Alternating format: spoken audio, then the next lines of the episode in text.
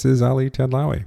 Welcome to Talk to Me About Food, a podcast about the forces impacting the American consumer's food choices, seen through the lens of a consumer researcher, consumer, human, me. In this show, I muse about the foods we try and buy and explore how we are or will be making, shopping for, preparing, and disposing of foods and beverages. On this episode of Talk to Me About Food, I'm talking to Chip Paillex, president and founder of Grow a Row. Uh, Chip and I worked together at a big food company many, many moons ago. Um, welcome to Talk to Me About Food, Chip. Oh, thanks, Ollie. Great to be here. Yeah, really looking forward to talking about Grow a Row. But you got to start with telling me, telling us what Grow a Row is all about. Well, um, it's a pretty big question there, um, but uh, we, we, we, do quite a bit, Ollie. Um, but uh, if you boil it down, basically what our program is about is uh, our volunteers come out to help us to plant and then harvest produce that uh, makes its way to food banks and food pantries and soup kitchens, hunger relief organizations all throughout the state of New Jersey, also into Pennsylvania and into New York, Virginia, West Virginia, Maryland, and Connecticut. And at a season, uh, we have an educational uh, component uh, where we have curriculum where we go to underserved areas um, and uh, teach youth about where their food comes from and, and gets them all excited to come out to the farm in season to be able to harvest and bring food back to their families in need. That's that's fantastic. And what, what's what's great about grow, I mean, there are lots of things that are, but sort of top line for me is that when you're growing food for yourself um, and you're growing food for others. So that that's um, a powerful combination. And I know there's a lot of interest now in growing your own food. I talked to some advocates and, and resources for that, especially given where we are um, with with the pandemic. But even before, in the last several years, there seems to be a movement towards people wanting to have a little bit more um, say in the food that they put on their table and be involved in all that. I talked to somebody who has a model that includes raising chickens and rabbits for protein, uh, all the way to somebody who's a millennial himself trying to get other millennials to embrace the idea of just growing herbs in a compostable pot. You know, so there's a, there's a range of people out there, proponents of growing your own food. But what I wanted to do is ask you what sparked you to grow your own originally. Well, it's funny you should say that because you know we started back in 2002 before it was all in vogue, really. But you're right; that, that's what people are kind of into now, and why not, right? And I think probably what people are doing now, or why they're doing it, is really kind of the same reason why we started uh, back in uh, you know 18 uh, years ago. At that time, my daughter was uh, four years old, and uh, we moved out to you know a rural area in New Jersey, and um, you know wanted to start a little daddy daughter project. And so uh, I was driving home one day, and I saw this farm, and it had it was renting out these little plots for beginner beginner gardeners. And I've never gardened before, but I'm like, oh, that might be kind of a cool idea. You know, like a nice little project with my daughter, but at the same time, um, it might help her to, to eat healthy, right? You know, if you're yeah. planting, you know, string beans and you're all excited to see them come on the ground, you're going to want to eat them. And so uh, that really was what kind of kicked things off. And then when we had uh, all this extra produce and then didn't know what to do with it because we had this Ali, this this garden was massive. I mean, 30 by 30 might not seem massive. That's big. It's it's big. And so when you have a you know a wife and um, and a three year old or four year old daughter at home at the time, and my stepson was at school, you know, what are you going to do with all this stuff, right? You know? Right. So um, and you again, you mentioned we worked together. I I had my classic Excel spreadsheets, right, with all right. the colors and formulas and everything. It was all jazzed up, and you know, literally, I knew exactly how many tomato plants or tomatoes were going to come out of the plants and all the yield and everything. But anyway, had all this extra, and uh, was bringing it down to my office at work, um, just handing it out. And uh, at first, everyone was like really happy to hear from me. You know, like I was handing out the cucumbers and zucchini and everything. But uh, then I, I, learned that there's this thing called Zucchini Awareness Month. well, it, it's, it's for those people who you know do not want to have any more zucchini from their neighbors. You basically start locking your car doors and such. Um, yeah. Because otherwise, you start getting all this mystery produce. But um, you know, when I exhausted all my uh, friends and family and coworkers, you know, I saw this three-line article in the paper, And it's, it clearly said if you have extra produce, bring it to the food pantry and grow a row for the hungry. Um, and then I realized that my family and I had this this calling, and God brought us down this path, and one thing led to the next, and, and, and here we are today. So wow, that's fun. I mean, that's kind of a fun uh, origin story. Um, so you've had a lot of volunteers over the years, and I'm kind of curious, what do you see and hear from those volunteers about why why they want to grow their own? So, so here's the thing: the, the, volunteers that come out, so many of them, it's the first time they've ever stepped on on a farm. It's the first time they've ever planted anything. It's the first time they've seen food come out of the ground. I mean, some folks are like amazed just to see potatoes. Like, wow, this is how they grow. So, I, I, I think um, the reason they want to grow, one, they come out here, they're inspired. Um, I think people in general want to have, as you said earlier, yeah, a little control in terms of, hey, you know, where do I get my food? And and look, if it's if it's simple, I've got a couple potted plants or a raised bed, or I've got you know ten by ten garden space. You know, there's something really cool about cultivating the land.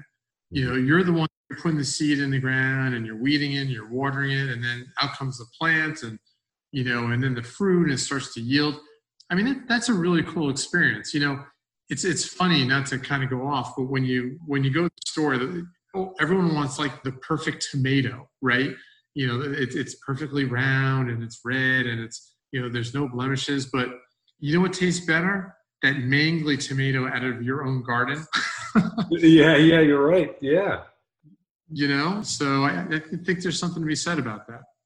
Huh. And what what's the range of produce that uh, that you guys plant and harvest?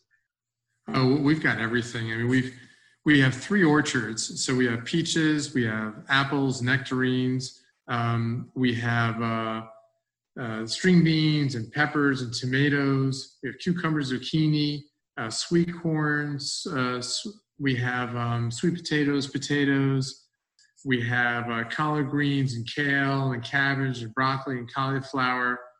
We have acorn squash, uh, um, yeah, the list list goes on and on. We've we've got quite a bit, a, a nice mix right. that uh, you know satisfies the needs for those folks that we serve. Yeah, yeah, yeah, absolutely. What about? And I think the answer is probably pretty clear. But so it's one thing to want to grow your own, and like you said, get your hands in the dirt and and sort of see the whole process of starting from seed to something that you can actually uh, bite into. Um, what about the motivation to grow for others? I mean, what what's what's kind of there for you and for the volunteers who come through? You know, every morning I have I'm I'm kind of healthy the way I eat. You know, I've got a, a bowl of oatmeal every day or two. Um, I've got you know blueberries on there. I've got raspberries. I've got blackberries. I just load the thing. I got my apple in the day. Like I, I eat healthy. I have access to all this stuff. I get my seven to nine servings a day. Great. There are so many people Ollie, that just they don't even have one serving a day. And you know, eating healthy shouldn't be a luxury. You know, it, it should be something that everyone has access to. Yeah. The, the motivating factor is knowing that you know we're not just providing food, we're not just filling bellies, you know, with food, we're, we're providing healthy food. But at the same time, we're also um, we're, we're filling hearts too. We're giving people the opportunity to come out and be part of this whole process and make a massive impact. And there's something huge about that. I mean, we, we always talk about how it's not about the pounds, it's about the people when people come out to grow a row, yeah, we, yeah, sure, we give away one and a half million pounds a year. That's awesome. Six million servings. That's huge. But you know, you don't know if, if you sparked a passion in someone to serve a purpose. You know, coming out here, and so that that's really like the underlying theme in what we do here is like, hey, you can make a difference. And uh, this is how we make a difference. This is how you made a difference today. But you know, you might have your own passion. It might not be a garden you know, might be something else. But go home and and think about it and, and how can you serve those in need based on something that you love and that drives you. And uh, again, you know, we're fortunate that you know we're able to move so much produce to those who need it. But really, it's it's about you know touching people's lives. I mean, if you look at our logo, you know, there's a heart in the ear of corn, and that's it's there for a reason. Mm. You know, uh, it's in the heart of what we do is is caring and loving for others. Yeah, and I, I bet that plays out in how the volunteers interact with each other, or or the fact that there's is there a community? I mean, is there a Facebook page? Is there a way that people can sort of get give back to you and and sort of show you that yes, you have sparked something in them to do more for others, whether it be around food or, or anything else. Oh, sure. And, and, you know, a lot of times it's more youth. So it's, it's Eagle Scout projects or it's Girl Scout silver or, or gold projects, um, or even just adults that come out and say, hey, listen, you know, I want to help. You know, I want to volunteer more, or maybe maybe it's uh, adults that pull you on, on the side. Look, a lot of a lot of folks that come out work for corporations. You know, they're doing very well, um, but some of them pull you aside and say, "Hey, I used to be that hunger child you used to talk about." You know, and you know, my, my mom used to come home and and uh, you know bring us you know semi-rotten um, you know strawberries that, that we were able to get from the food pantry. We'd sit around and we'd carve out all the rotten spots and we enjoy what was left over. Mm. So you know, folks from that side, you know, hearing from that lens, you know, their lens, um, you know, and, and, why they want to be so uh, active and, and, give back here. It's it's really it's it's amazing. But yeah, you know, to answer your question, um, folks do come back and they, they talk about their passions and how they can help. And you know it's a catalyst to get people to, to start thinking of others.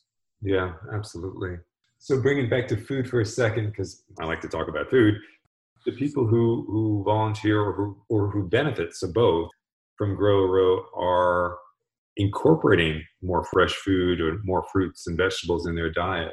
You know once they get things I mean, you think that it's maybe changing the habits, attitudes and the habits of, of some of the folks who haven't been exposed to or haven't had the, I guess maybe the kick in the pants to to improve their diet?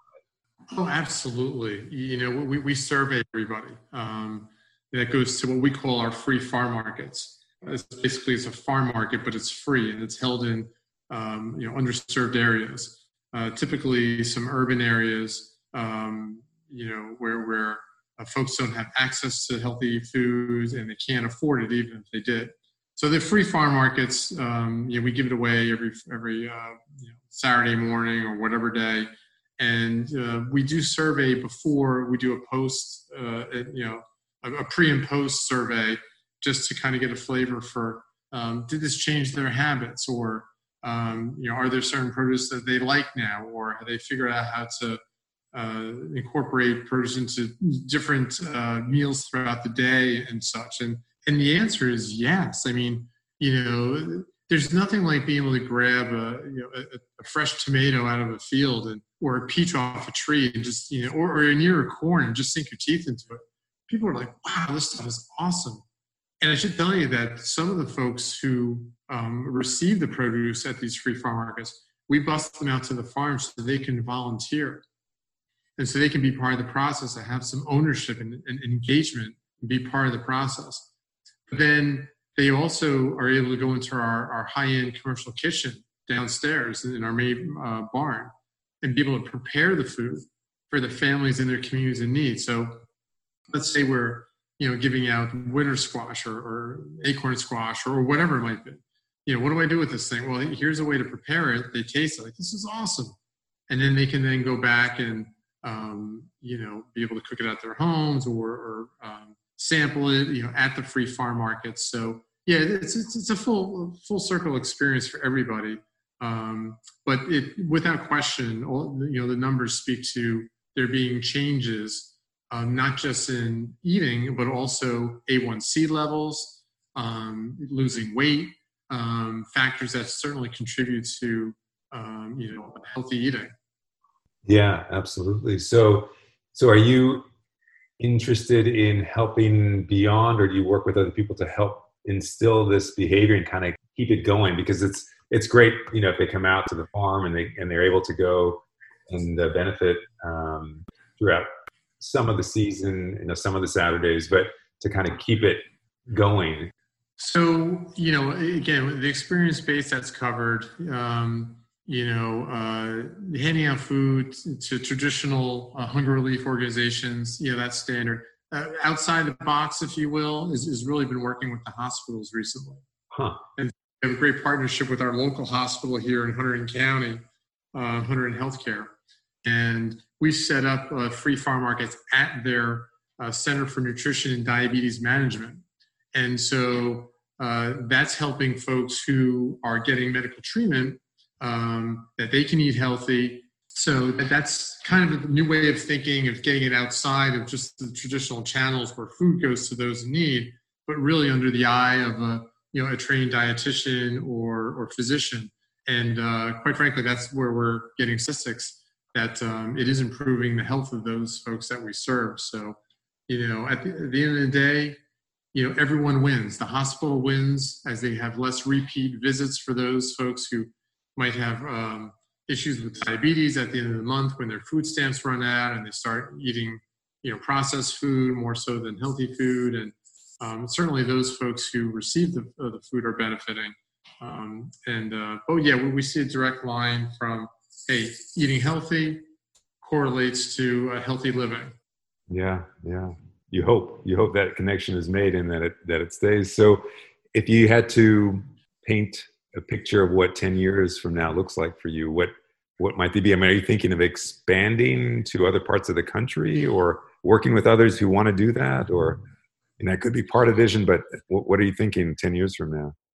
Well, you know, right now we, we own four farms. We have 440 acres. We just secured our fourth farm about a month ago. Wow, fantastic. And the, the, the thought process initially was we should go out to other states. Um, but then recognizing the amount of work it would take to replicate you know, farm team and you know equipment and everything in, in all different states. So then we decided, well, let's just try to centralize, you know, try to grab as much land as we can locally um, and then basically be a hub and distribute produce outside to other areas. And so, so that model is working, and I see us continuing that that model. Um, where do I see us ten years from now? I see us more involved with education. Um, you know, educating folks about um, eating on a budget, um, preparing healthy meals, um, and you know, just being able to, to to motivate others to be able to start their own chapters. You know, throughout the country you know, whether they're connected to GrowRow or not, you know, whenever someone reaches out and says, "Hey, I'd like to, you know, try this in my neck of the woods," sure, you know, we give them advice and such. But, but overall, you know, our, our goal is to maximize all the land that we currently have, um, continue to be able to secure additional uh, land locally, um, and then work our way out of the, the current seven states that we're working with, and uh, and have more of a, uh, you know, a greater regional, um, if not national presence. Yeah, I mean that that makes a lot of sense. As you were talking, you got me thinking about uh, one other way that one could go, and and that is someone inspired by. Um, I came across a farm in Virginia that is called Polyface, and they do regenerative agriculture. That there's a big proponent of that, and and so animals are part of the the whole process. So, have you thought about incorporating livestock into what you what you do. I mean, it's not growing a row, but it's growing something. right, right. Well, you know, it's funny you should say that because early on, uh, you know, we were talking about produce and protein, but we've kind of gone away from that that concept um, for, for several reasons. Uh, you know, it, it certainly incurs a lot of you know different farm talent that we that we don't have at this point, and and it's not really our our, our sweet spot. So yeah. Uh, we're going to kind of hold off on that, although it is tempting. You know, there, there's something to be said about having that that full mix. But um, we have spoken to some local farmers that do have you know livestock and such. And is is there a way that you know perhaps we could invest in their work and be recipients of um, you know some of their meat or whatever? But um, yeah, that's that's something we, we you know we kind of think about from time to time, but it's really not in our, our three to five year strategic plan right now. Yeah, no, and, and what you laid out for me for the next several years sounds like it's a a full plate in and of itself, and and like you said, within your sweet spot, and and just helping more people um, have the experience and have more people benefit from eating fruits and vegetables and enjoying them. So that that makes a lot of sense to me, and and you are doing some really great work, Chip. Yeah, I wish I was uh, locals that be able to help out, but um, a couple thousand miles away, uh, and and hoping to see something like that around here because I think that would be uh, again more people participating in something like this and experiencing something like this uh, could only be a good thing. Yeah, well, you know, it's, it's funny we just kind of touch upon the uh, the livestock and such. You know, it's almost like it would be a perfect collective impact model. You know, right. you, you grow rows with the produce, and then you have another you know nonprofit with the, uh, the livestock, and another one with this and that, all together.